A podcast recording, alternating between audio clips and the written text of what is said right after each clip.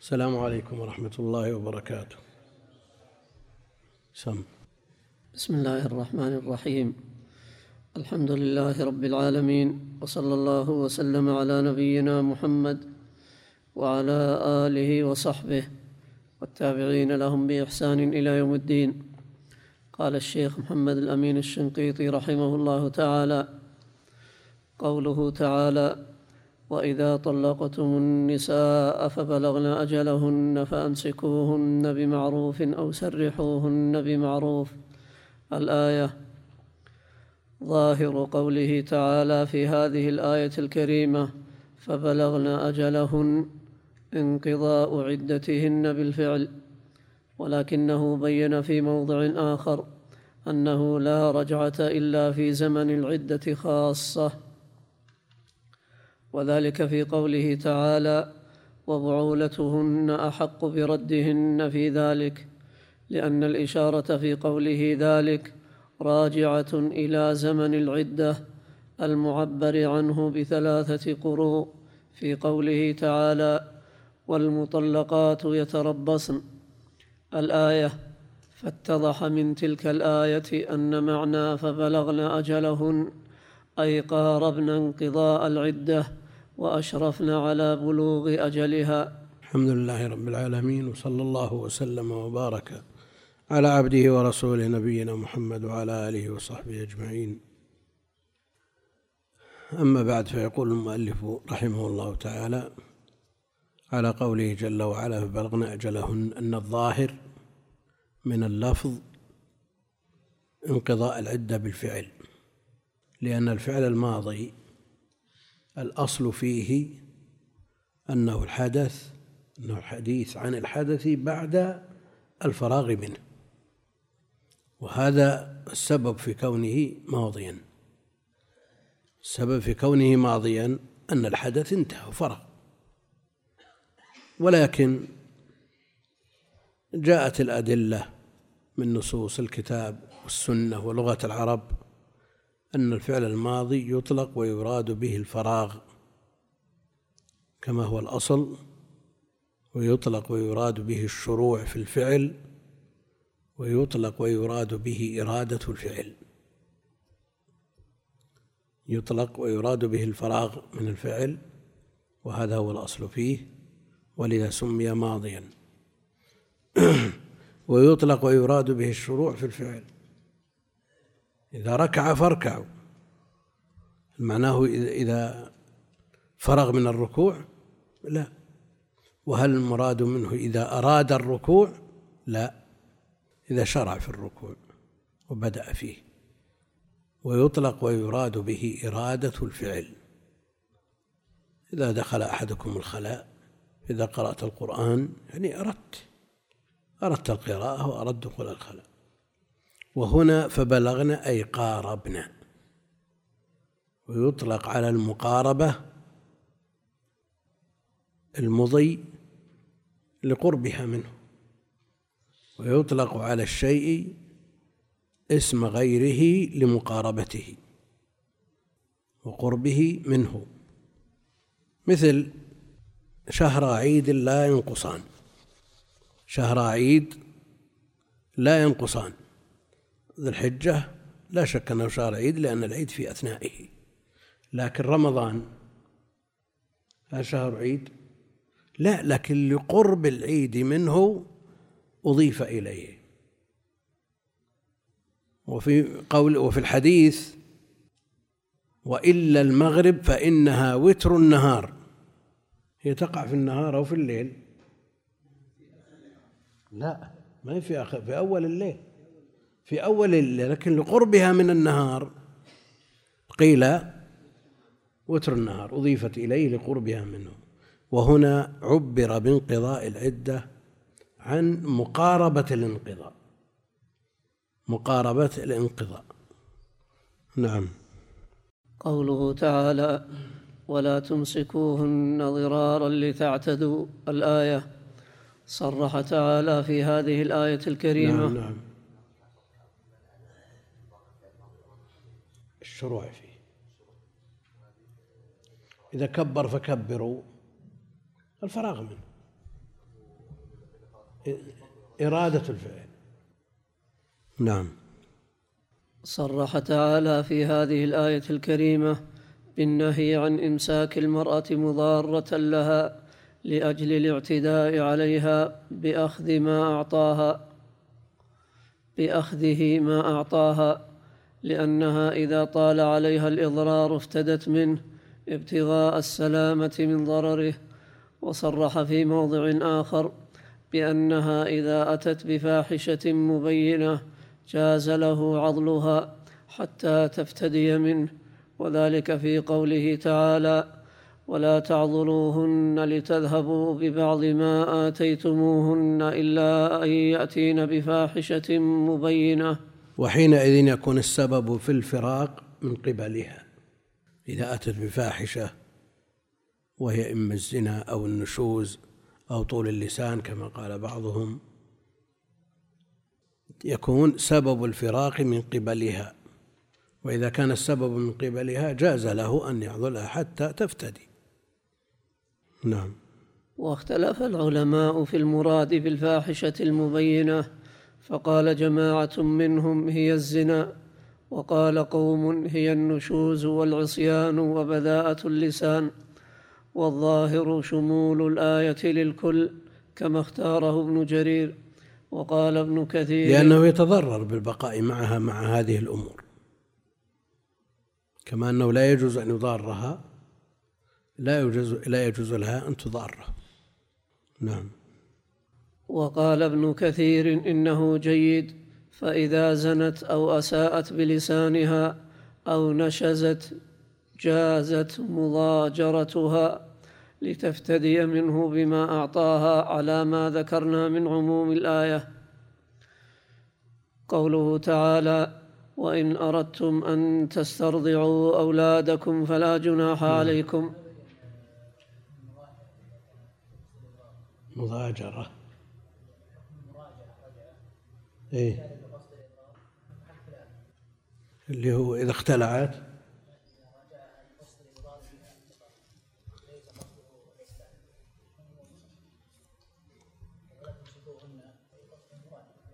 ما يلزم. إيه؟ إما ابتداء مساك ابتداء مع الإضرار أو المراجعة إذا طلق.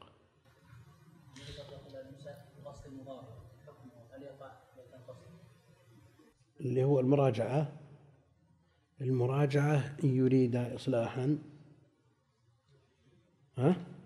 يوفق الله بينهم. إن يريد إصلاحا. أما إن يريد إضرار فلا يجوز له ذلك. بتيجي الكلام عليه عند الآيات الأخرى إن شاء الله. نعم. قوله تعالى وإن أردتم أن تسترضعوا أولادكم فلا جناح عليكم. الآية ذكر في هذه الآية الكريمة أن الرجل إذا أراد أن يطلب لولده مرضعة غير أمه لا جناح عليه في ذلك إذا سلم الأجرة المعينة في العقد ولم يبين هنا الوجه الموجب لذلك ولكنه بينه في سورة الطلاق بقوله تعالى وإن تعاسرتم فسترضع له أخرى والمراد بتعاسرهم امتناع الرجل من دفع ما تطلبه المرأة وامتناع المرأة من قبول الإرضاع بما يبذله الرجل ويرضى به. قوله تعالى والذين يتوفون منكم ويذرون أزواجا يتربصن بأنفسهن أربعة أشهر وعشرا ظاهر هذه الآية الكريمة أن كل متوفى عنها تعتد بأربعة أشهر وعشر. ولكنه بين في موضع آخر أن محل ذلك ما لم تكن حاملا فإن كانت حاملا كانت عدتها وضع حملها. وذلك في قوله وأولاة الأحمال أجلهن أن يضعن حملهن. ويزيده إيضاحا ما ثبت في الحديث المتفق عليه من إذن النبي صلى الله عليه وسلم لسبيعة الأسلمية في الزواج بوضع حملها بعد وفاة زوجها بأيام وكون عدة الحامل المتوفى عنها بوضع حملها هو الحق كما ثبت عنه صلى الله عليه وسلم خلافا لمن قال تعتد بأقصى الأجلين ويروى عن علي وابن عباس والعلم عند الله تعالى يعني حتى قال سعيد بن المسيب إن لها أن تتزوج وهي بدمها. يعني ما يلزم أن تنتظر إلى انتهاء النفاس. وهذا سواء كانت مطلقة أو متوفى عنها. وأما الاعتداد بأقصى الأجلين فإنه كان الحامل عليه الاحتياط للعمل بالنصين. وأيضا باب الاحتياط للنصين لأنه إذا وضعت حملها قبل الأربعة الأشهر والعشر ثم اعتدت بها صارت عملت بالآية بأربعة أشهر وعشرة وأيضا ما خالفت الآية الثانية. وكذلك لو وضعت حملها بعد الأربعة الأشهر الأشهر وعشرة الأيام. كان هذا من باب الاحتياط. حتى قال بعضهم منا لا نترك كتاب الله لقول امرأة صدقت أو كذبت. يعني ما تترك الآية التي هي أربعة أشهر وعشر من أجل حديث سبيعة. وعلى كل حال النص ظاهر والآية الأخرى أيضا ظاهرة في الباب. نعم. تنبيهان. الأول هاتان الآيتان.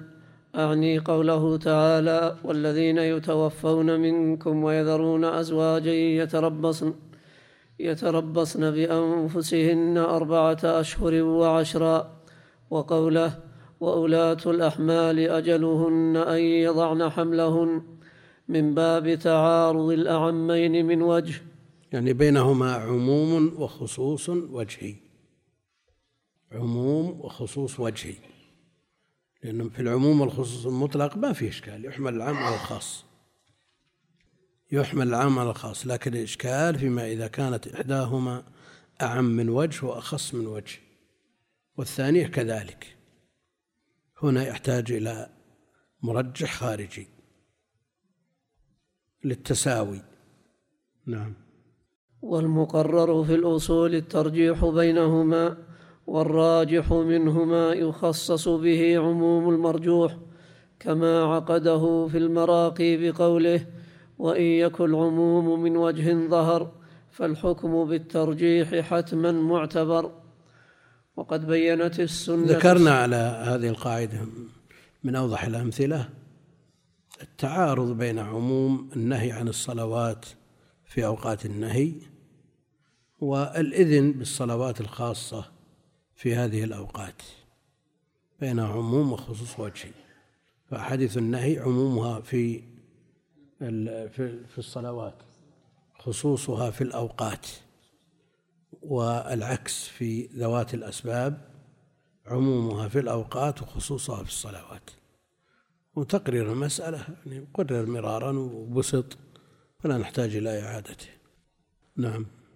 وقد بينت السنة الصحيحة أن عموم وأولاة الأحمال مخصص لعموم والذين يتوفون منكم الآية مع أن مع أن جماعة من الأصوليين ذكروا أن الجموع المنكرة لا عموم منكرة المنكرة. أن الجموع المنكرة لا عموم لها وعليه فلا عموم فلا عموم في آية البقرة. لأن قوله ويذرون أزواجا جمع منكر فلا يعم بخلاف قوله وأولاة الأحمال فإنه مضاف إلى معرف بأل والمضاف إلى المعرف بها من صيغ العموم كما عقده في مراقي السعود بقوله يعني, يعني كالمقترن بها لأن المضاف إلى ما فيه أل في حكم ما فيه أل يفيد العموم. ولذلك يقول ابن مالك ووصل أل بظل المضاف مغتفر إن وصلت بالثاني كالجعد الشعر أو بالذي له أضيف الثاني كزيد الضارب رأس الجاني لأن رأس الجاني الرأس ما, ما, ما فيه أل لكنه مضاف لما فيه أل فأخذ حكمه. نعم. كما عقده في مراقي السعود بقوله عاطفا على صيغ العموم وما معرفا بأل قد وجد أو بإضافة إلى معرف إذا تحقق معرف أو بإضافة إلى معرف إذا تحقق الخصوص قد نفي. الثاني الضمير الرابط للجملة بالموصول محذوف لدلالة المقام عليه أي والذين يتوفون منكم ويذرون أزواجا يتربصن يتربصن بعدهم أربعة أشهر وعشرا كقول العرب السمن منوان منوان منه السمن منوان بدرهم أي منوان منه بدرهم قوله تعالى وللمطلقات متاع بالمعروف حقا على المتقين ظاهر هذه قوله يتربصن خبر. لكن المراد به الأمر. الأمر على سبيل الوجوب. أمر هذا. حكما. وإن كان لفظه خبر. والأمر إذا جاء أو النهي بصيغة الخبر كان أبلغ. أبلغ منه بصيغة الأمر الصريح أو النهي الصريح. لأنه يتحدث عن من أنزل عليهم القرآن أنهم امتثلوا فعلوا وانتهى. نعم. قوله تعالى وللمطلقات متاع بالمعروف حقا على المتقين ظاهر هذه الآية الكريمة أن المتعة حق لكل مطلقة على مطلقها المتقي سواء أطلقت قبل الدخول أم لا. فرض لها صداق أم لا؟ ويدل لهذا العموم قوله تعالى يا أيها النبي قل لأزواجك إن كنتن تردن الحياة الدنيا وزينتها فتعالين فتعالين أمتعكن وأسرحكن سراحا جميلا. مع قوله لقد كان لكم في رسول الله أسوة حسنة. وقد تقرر في الأصول أن الخطاب الخاص به صلى الله عليه وسلم يعم حكمه جميع الأمة إلا بدليل على الخصوص كما عقده في مراق السعود بقوله وما به قد خوطب النبي تعميمه في المذهب السني وهو مذهب الأئمة الثلاثة. السني. هنا عاد يحتاج إلى أنك تسكن. لأنه يختلف النبي. الأول عن الثاني. كلامه تسكن وما به قد خوطب النبي تعميمه في المذهب السني وهو مذهب الأئمة الثلاثة خلافا للشافعي القائل بخصوصه به صلى الله عليه وسلم إلا بدليل على العموم كما بيناه في غير هذا الموضع. كان الشافعي استروح. إلى مثل هذا لا سيما في باب النكاح لكثرة خصائصه عليه الصلاة والسلام. نعم. شو؟ لا لا المختار نعم. وإذا عرفت ذلك فاعلم أن أزواج النبي مفروض لهن ومدخول بهن وقد يفهم من موضع آخر أن المتعة لخصوص المطلقة قبل الدخول وفرض الصداق معا فرض, فرض قبل الدخول وفرض الصداق. وفرض الصداق معا لأن المطلقة بعد الدخول تستحق الصداق والمطلقة قبل الدخول وبعد فرض الصداق تستحق نصف الصداق والمطلقة قبلهما لا تستحق شيئا. فالمتعة لها خاصة لجبر كسرها وذلك في قوله تعالى لا جناح عليكم إن طلقتم النساء ما لم تمسوهن ما لم تمسوهن أو تفرضوا لهن فريضة ومتعوهن. ثم قال وإن طلقتموهن من قبل أن تمسوهن وقد فرضتم لهن فريضة فنصف ما فرضتم. فهذه الآية ظاهرة في هذا التفصيل ووجهه ظاهر معقول. وقد ذكر تعالى في موضع آخر ما يدل على الأمر بالمتعة للمطلقة قبل الدخول وإن كان مفروضا لها. وذلك في قوله تعالى يا أيها النبي قل لأزواجك إن كنتن تردن الحياة الدنيا وزينتها. وين؟ وزينتها فتعالين لا لا لا وين؟ سم. يا أيها الذين آمنوا إذا نكحتم المؤمنات وقد ذكر تعالى وقد ذكر تعالى في موضع آخر ما يدل على الأمر بالمتعة للمطلقة قبل الدخول وإن كان مفروضا لها وذلك في قوله تعالى يا أيها النبي لا يا أيها الذين آمنوا إذا نكحتم المؤمنات ثم طلقتموهن من قبل أن تمسوهن.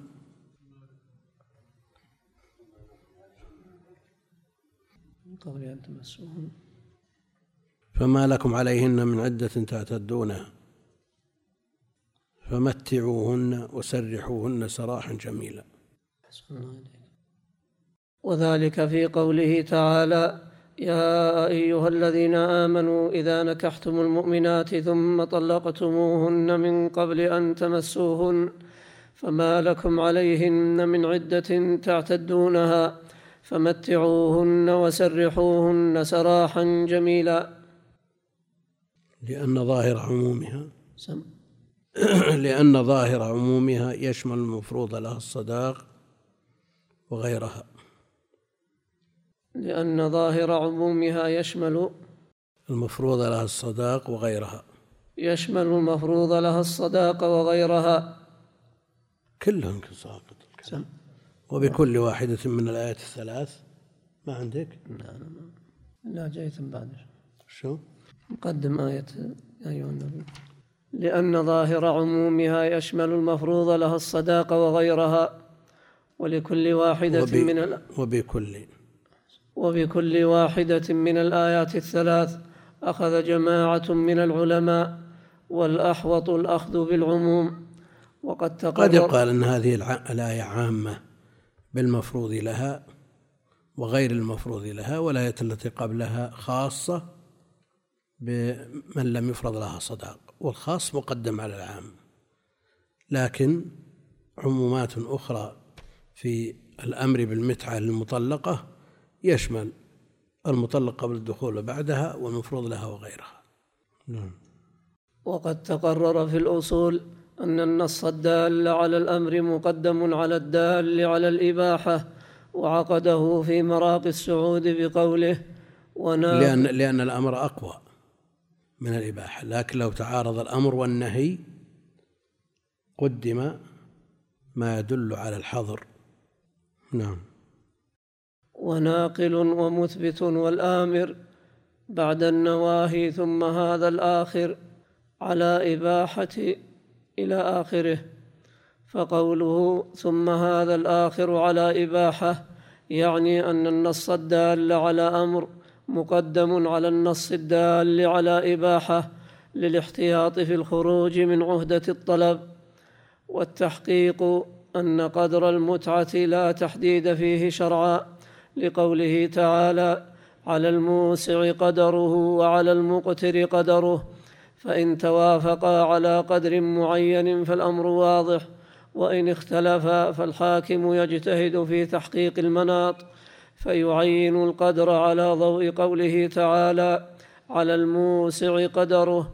الآية هذا هو الظاهر وظاهر قوله ومتعوهن. وقوله وللمطلقات متاع يقتضي وجوب المتعة في الجملة خلافا لمالك لمالك ومن وافقه في عدم وجوب المتعة أصلا. واستدل بعض المالكية على عدم وجوب المتعة بأن الله تعالى قال حقا على المحسنين وقال حقا على المتقين. قالوا فلو كانت واجبة لكانت حقا على كل أحد وبأنها لو كانت واجبة لعين فيها القدر الواجب. قال مقيده عفى الله عنه هذا الاستدلال على عدم وجوبها لا ينهض فيما يظهر لأن قوله على المحسنين وعلى المتقين تأكيد للوجوب. وليس لأحد أن يقول لست متقيا مثلا لوجوب التقوى على جميع الناس. قال القرطبي في تفسير قوله تعالى ومتعوهن الآية ما نصه وقوله على المتقين تأكيد لإيجابها لأن كل واحد يجب عليه أن يتقي الله في الإشراك به ومعاصيه. وقد قال تعالى في القرآن هدى للمتقين وقولهم لو كانت واجبة لعين القدر الواجب فيها ظاهر السقوط فنفقة الأزواج والأقارب واجبة ولم يعين فيها القدر اللازم وذلك النوع من تحقيق المناط مجمع عليه في جميع الشرائع كما هو معلوم. قال بعضهم إن أعلاها عبد وأقلها سترة تجزئ في الصلاة. وذكر عن الحسن بن علي رضي الله تعالى عنه أنه طلق امرأتين في آن واحد وأرسل بالمتعة لكل واحدة عشرة آلاف. وقال للرسول اسمع ما يقولنا. إذا سلمت المتعة شوف الرد وشو إحداهما أخذت العشرة آلاف وسكتت والثانية قالت مال كثير من حبيب مفارق. قال ردوها فراجعها. يعني في قلبها له محبة ومودة وكذا بخلاف التي أخذت المال يمكنها فرحت به الله المستعان. نعم. قوله تعالى ألم تر إلى الذين خرجوا من ديارهم وهم ألوف حذر الموت فقال لهم الله موتوا ثم أحياهم. المقصود من هذه الآية الكريمة تشجيع المؤمنين على القتال بإعلامهم بأن الفرار من الموت لا لا ينجي. فإذا علم الإنسان أن فراره من الموت أو القتل لا ينجيه هانت عليه مبارزة الأقران. والتقدم في الميدان.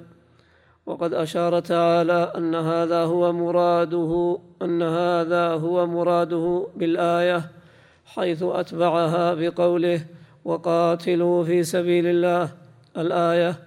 وصرح بما أشار إليه هنا في قوله قل لن ينفعكم الفرار إن فررتم من الموت أو القتل وإذا لا تمتعون إلا قليلا وهذه أعظم آية في التشجيع على القتال لأنها تبين أن الفرار من القتل لا ينجي منه ولو وقد يوقع في القتل.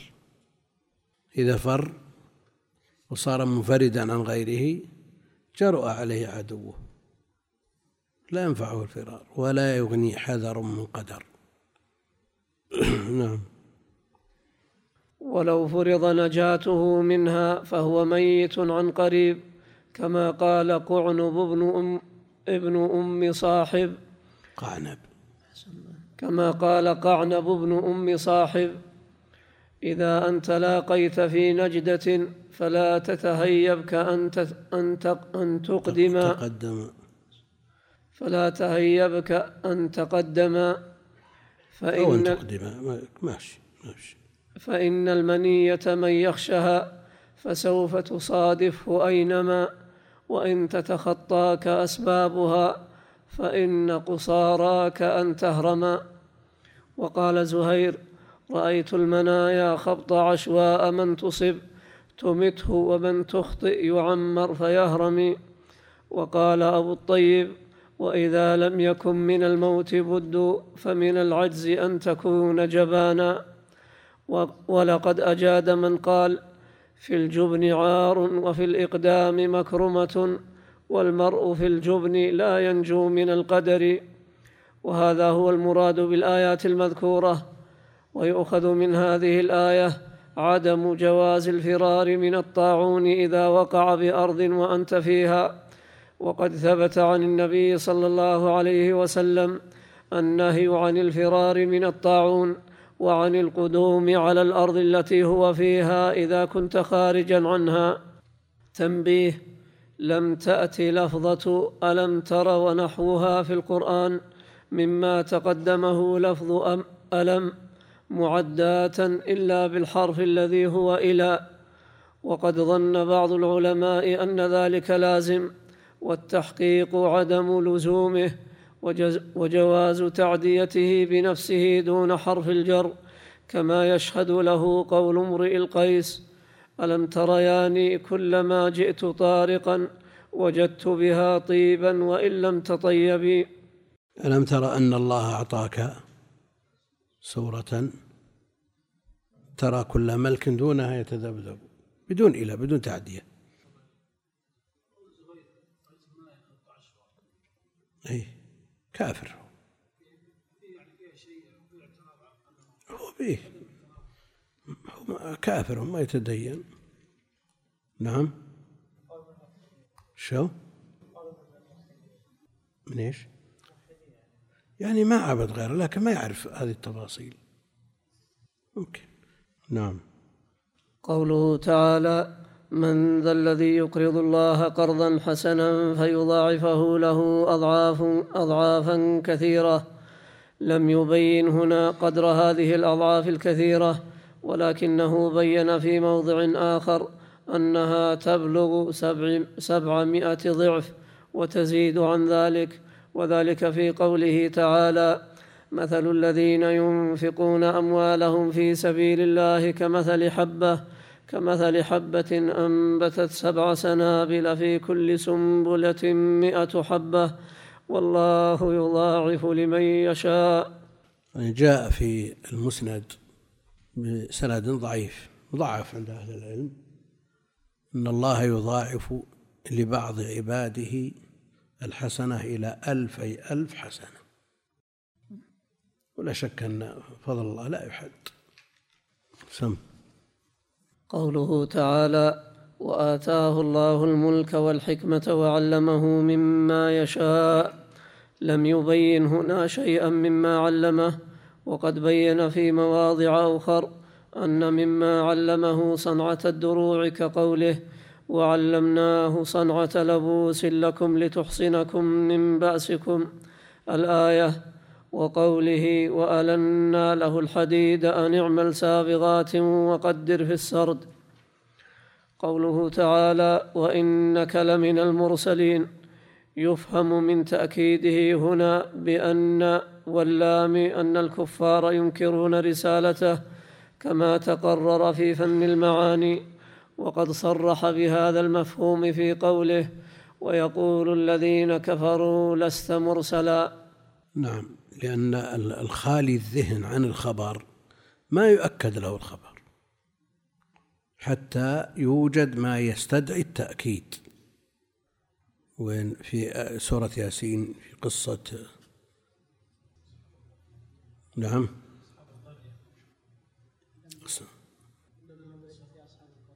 يعني في في الموضع الأول قالوا إنا إليكم مرسلون.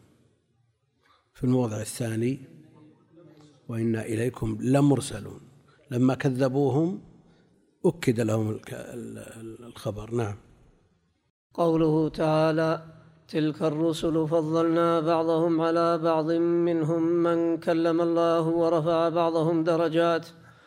لم يبين هنا هذا الذي كلمه الله منهم وقد بين أن منهم موسى عليه وعلى نبينا الصلاة والسلام. بقوله وكلم الله موسى تكليما وقوله إني اصطفيتك على الناس برسالاتي وبكلامي. قال ابن كثير منهم من كلم الله يعني موسى ومحمدا صلى الله عليه وسلم.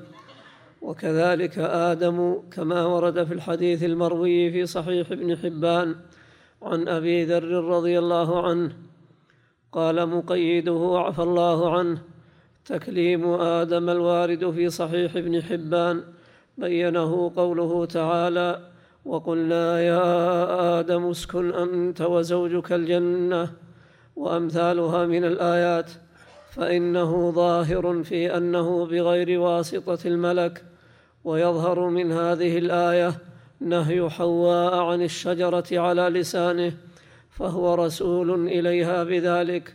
قال القرطبي في تفسير قوله تعالى منهم من كلم الله ما نصه وقد سئل رسول الله صلى الله عليه وسلم. عن آدم أنبي مرسل هو؟ فقال نعم نبي مكلم. قال ابن عطية وقد تأول بعض الناس أن تكليم لكن الجواب بنعم. هل يقتضي أنه مرسل أو لا؟ أنبي مرسل هو؟ فقال نعم نبي مكلم. أو فيه نوع إضراب عن الرسالة إلى التكليم. ها؟ إضراب عن الرسالة التكليم. ولذا جاء في حديث الشفاعة أنهم قالوا لنوح عليه السلام أنت أول الرسل. من قبله كلهم أنبياء ليسوا برسل. نعم. قال ابن عطية وقد تأول بعض الناس أن تكليم آدم كان في الجنة فعلى هذا تبقى خاصية موسى. انتهى. وقال ابن جرير في تفسير قوله تعالى فإما يأتينكم مني هدى. في سورة البقرة ما نصه. لأن آدم كان هو النبي أيام حياته. تبقى خاصية لموسى وما دعا محمد في تكليمه إياه ليلة الإسراء. إذا أجاب عن آدم أو يقال مثله في السماء ما كلم وهو في الأرض مثل موسى. ها؟ لا وإذا ثبت قليل وثبت كثير ما في إشكال.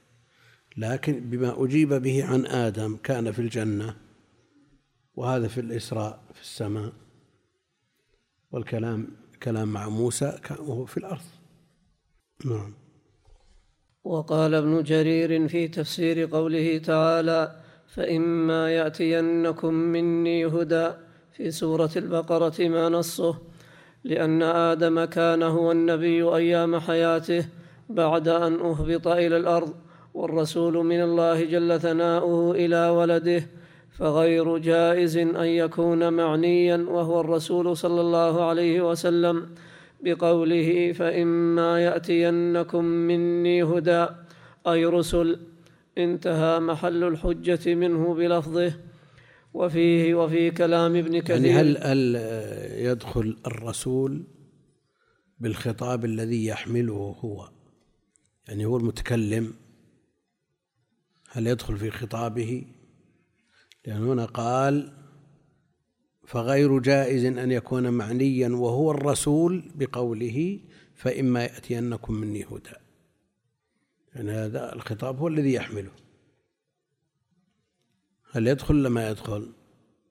دخول المتكلم في خطابه مسألة خلافية بين أهل العلم وعلى كل حال وهو مرسل لأن كان هو النبي أيام حياته بعد أن والرسول من الله جل وعلا إلى ولده. رسول إلى ولده. هذا يشكل على أن آد أن نوح أول الرسل. كما قرره جمع من أهل العلم واحتجوا بحديث الشفاعة. ها؟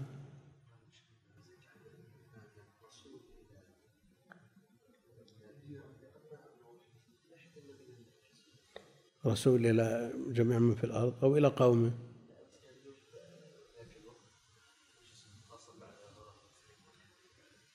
ما في أحد يبعث إلى العالمين إلا محمد عليه الصلاة والسلام.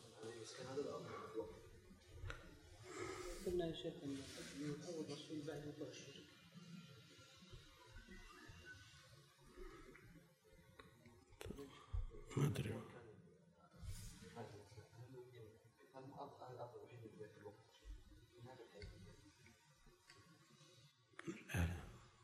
رسول إلى ولده رسول.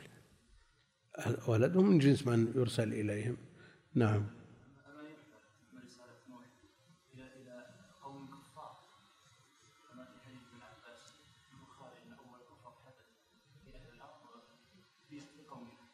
بعد عشرة قرون.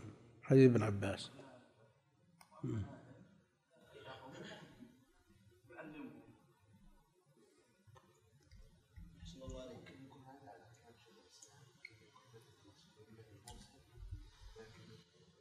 والعكس.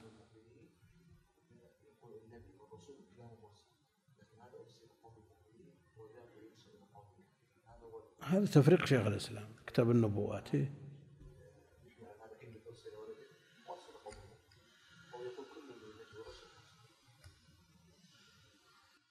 بهذا يفرق بين النبي والرسول على كلام شيخ الإسلام. يعني الرسول يأتي بشريعة جديدة. أيضا قاله شيخ الإسلام. والنبي يكون مؤكد لرسالة سابقة ويرد على هذا أن آدم لم يكن مؤكد لشريعة سابقة.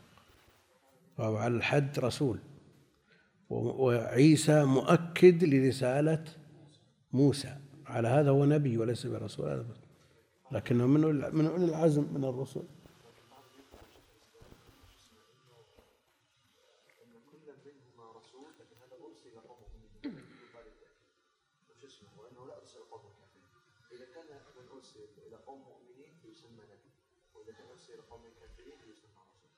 اي معروف كلام الشيخ؟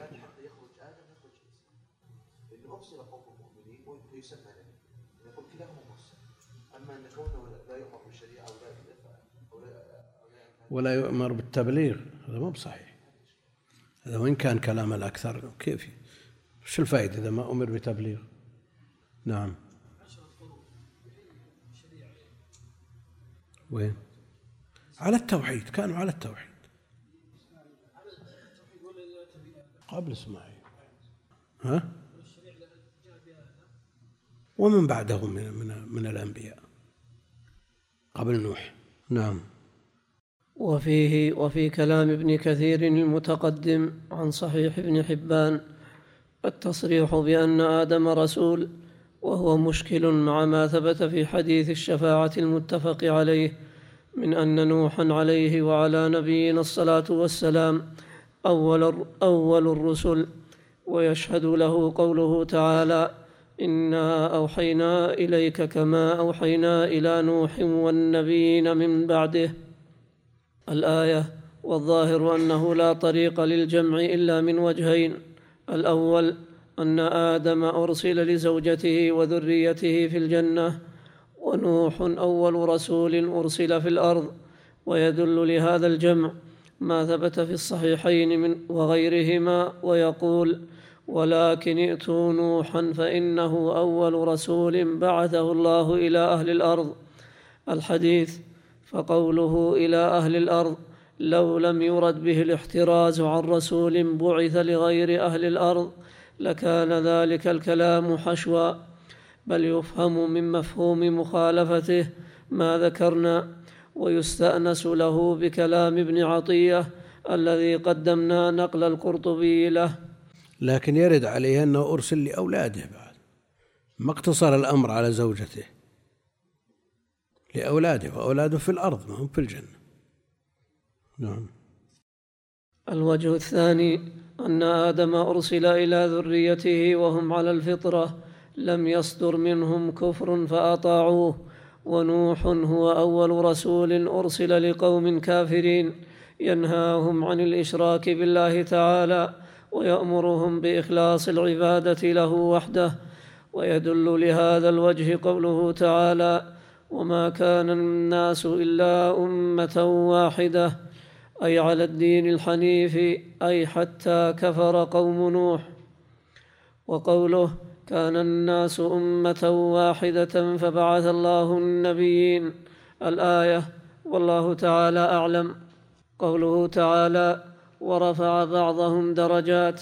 أشار في موضع آخر إلى أن منهم محمدا صلى الله عليه وسلم. كقوله عسى أن يبعثك ربك مقاما محمودا. أو قوله وما أرسلناك إلا كافة للناس. الآية وقوله إني رسول الله إليكم جميعا وقوله تبارك الذي نزل الفرقان على عبده ليكون للعالمين نذيرا وأشار في مواضع أخر إلى أن منهم إبراهيم كقوله واتخذ الله إبراهيم خليلا وقوله إني جاعلك للناس إماما إلى غير ذلك من الآيات وأشار في موضع آخر إلى أن منهم داود وهو قوله ولقد فضلنا بعض النبيين على بعض وآتينا داود زبورا وأشار في موضع آخر إلى أن منهم إدريس وهو قوله ورفعناه مكانا عليا وأشار هنا إلى أن منهم عيسى بقوله وآتينا عيسى ابن مريم البينات الآية. والسنة والسنة أيضا تدل على أنواع من التفضيل. فأول من يكسى يوم القيامة إبراهيم.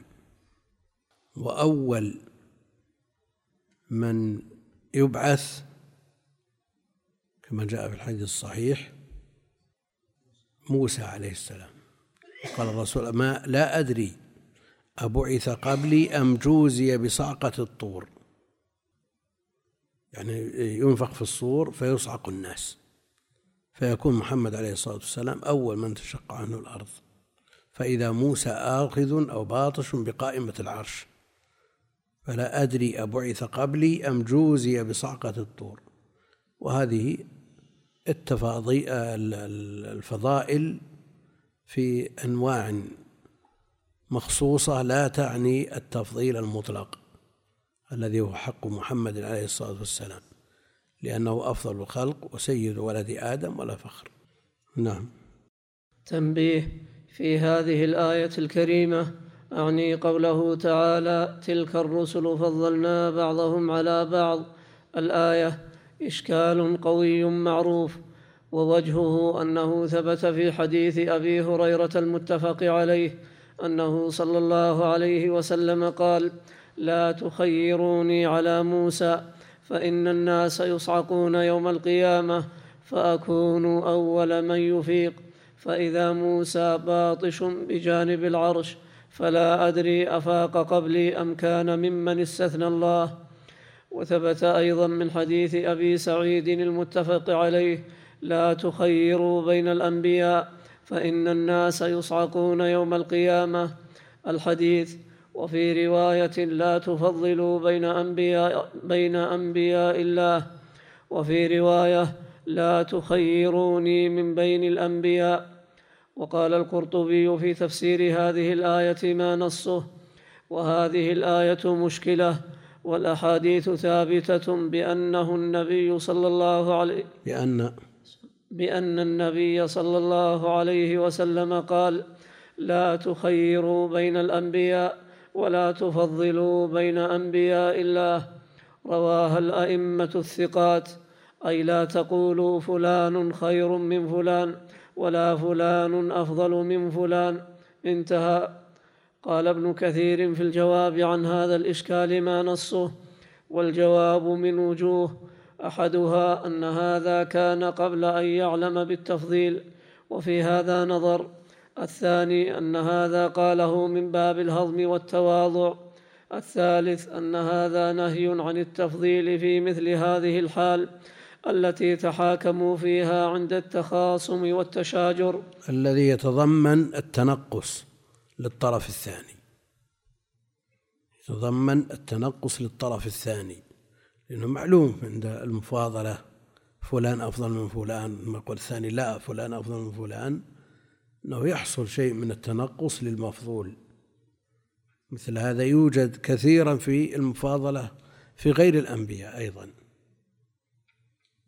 في غير الأنبياء.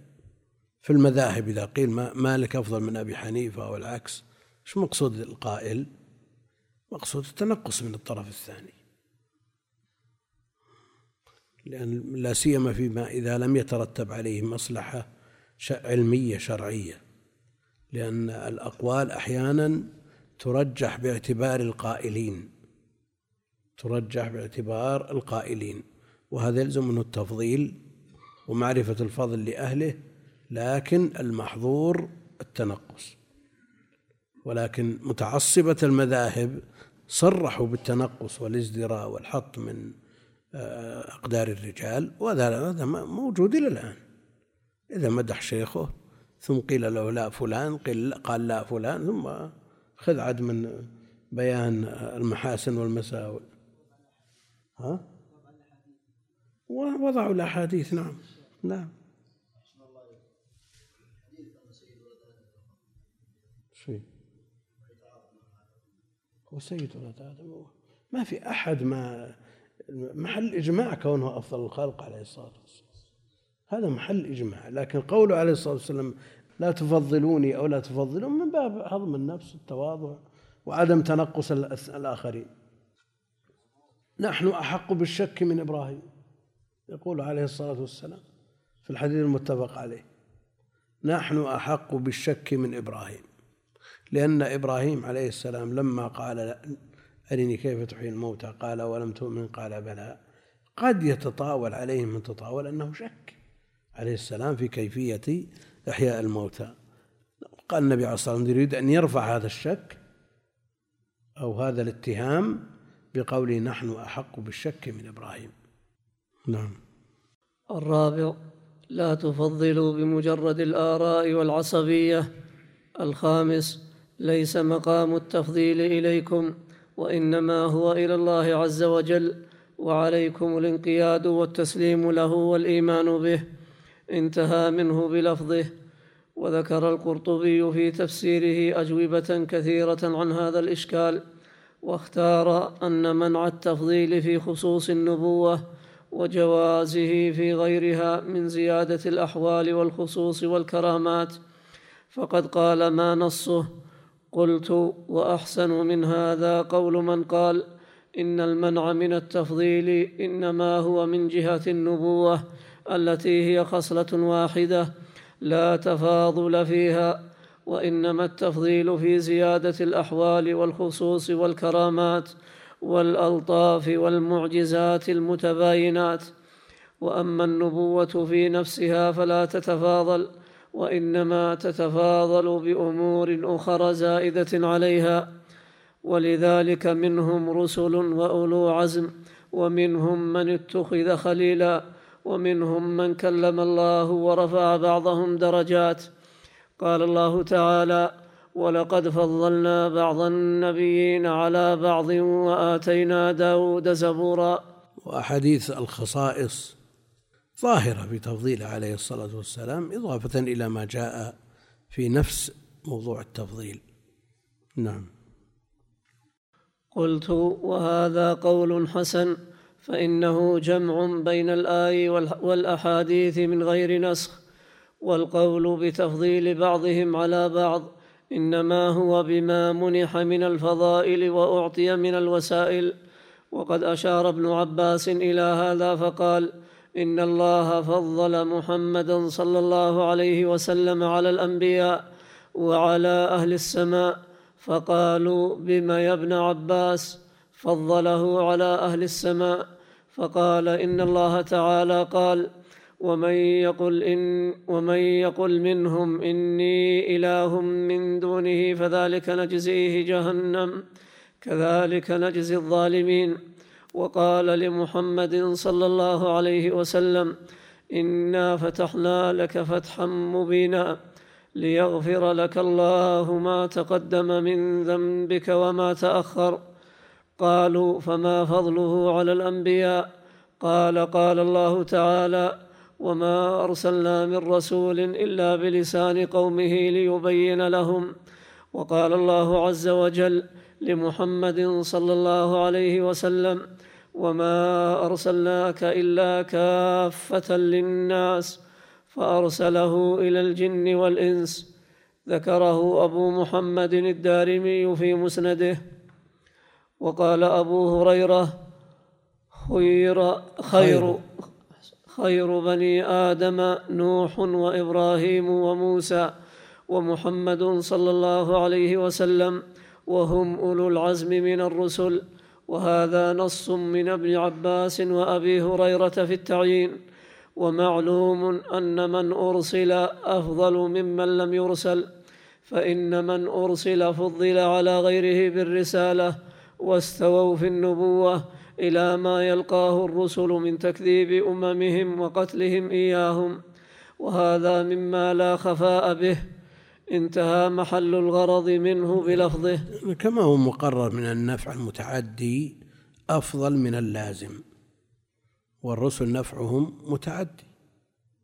نعم. واختار ابن عطية كما نقله عنه القرطبي أن وجه الجمع جواز التفضيل إجمالا كقوله صلى الله عليه وسلم أنا سيد ولد آدم ولا فخر ولم يعين ومنع التفضيل على طريق الخصوص كقوله لا تفضلوني على موسى وقوله لا ينبغي لأحد أن يقول أنا خير من يونس من يونس بن متى ونحو ذلك. والعلم عند الله تعالى.